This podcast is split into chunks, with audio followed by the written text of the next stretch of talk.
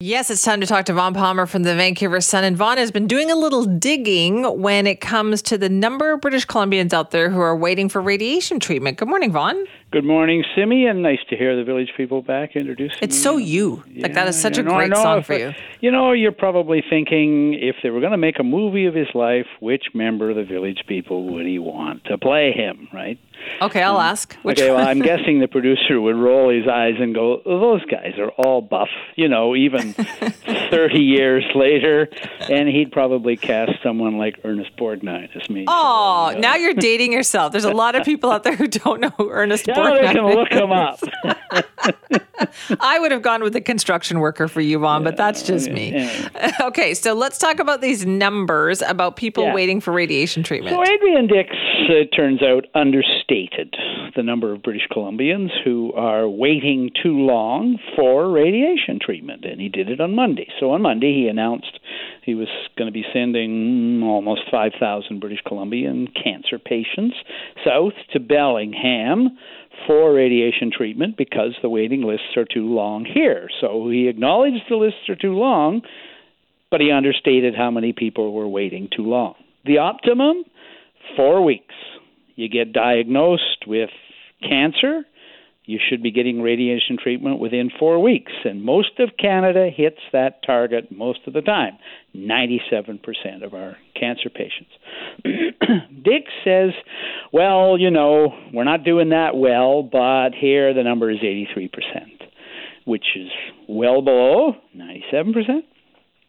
But the head of the Liberals, yesterday we talked about this, they came up with a screen capture leaked to them that showed that it's even worse than Dix let on, 77%.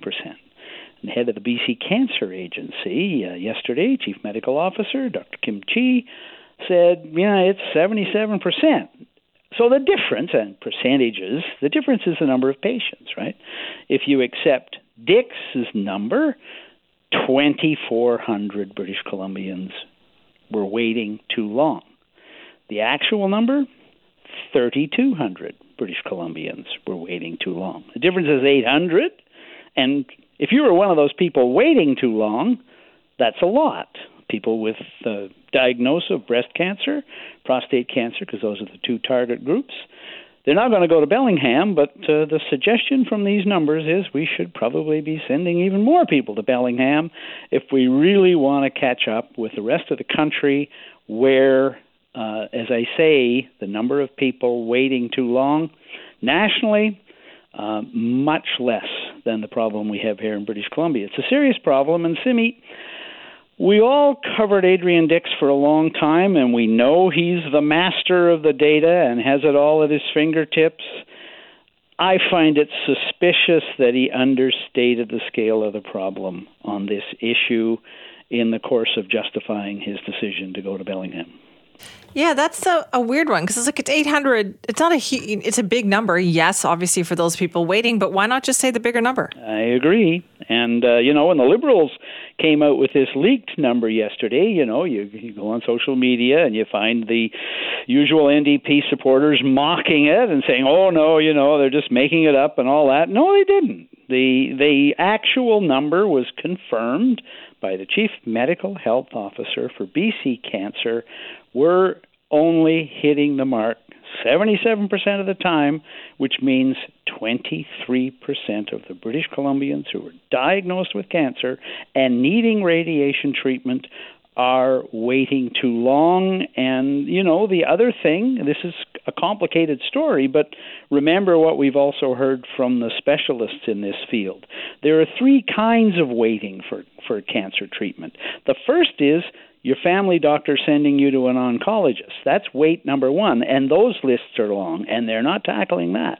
The second waiting is your oncologist sees you and says, okay, we're going to need a bunch of tests, waiting for the tests.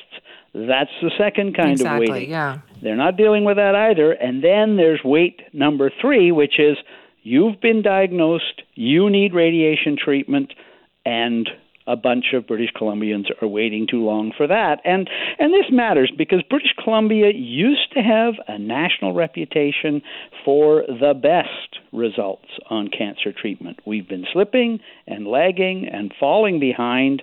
And as I say, the problem is worse than Adrian Dix led on Monday of this week. Well, another area where the problem is getting worse, and that, of course, is our overdose numbers for the province. More of them came out about 24 hours ago.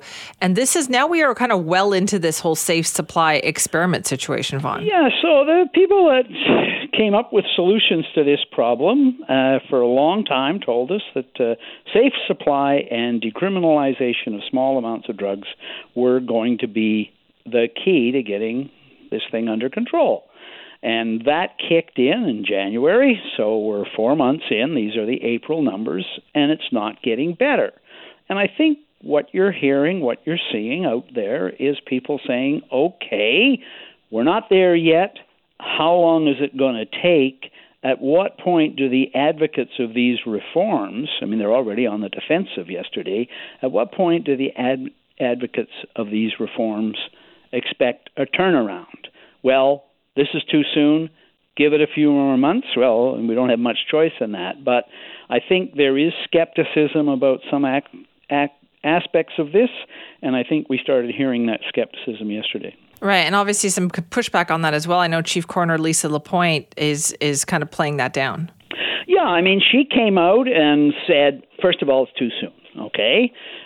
She also criticized anonymous reports of two things. One, that the safe supply is being diverted back into the black market and contributing to overdose deaths. She said there's no evidence that safe supply is contributing to overdose deaths. Okay, well, there have been reports of that, so okay. And the second thing she said is she's very concerned about re-stigmatizing drug use. So this is aimed at the municipalities around British Columbia that are trying to pass bylaws to ban open public drug use in parks, playgrounds, recreational places that are frequented by families and children. I think there's a lot of public support for that. The Premier himself, David Eby, indicated that, yeah, he thinks the local governments have a point, and he's talked about meeting with them and looking at what can be done. But Lisa Lapointe said yesterday her great concern is it will drive drug use back underground, that what we need to be doing is providing safe spaces for drug taking. We're not doing enough of that, but if we just say no public use, no use in parks and other places, all we're going to do is lead people to taking a loan at home or retreating to the back alleys. And that seems to be what's going on. That is the problem already, is the taking a loan at home. That's what's killing people. Yeah, no, I agree. But I think, Simi, that public patience with some aspects of this is wearing out. I don't think the advocates are helping by going after councils that are trying to restrict some open public use.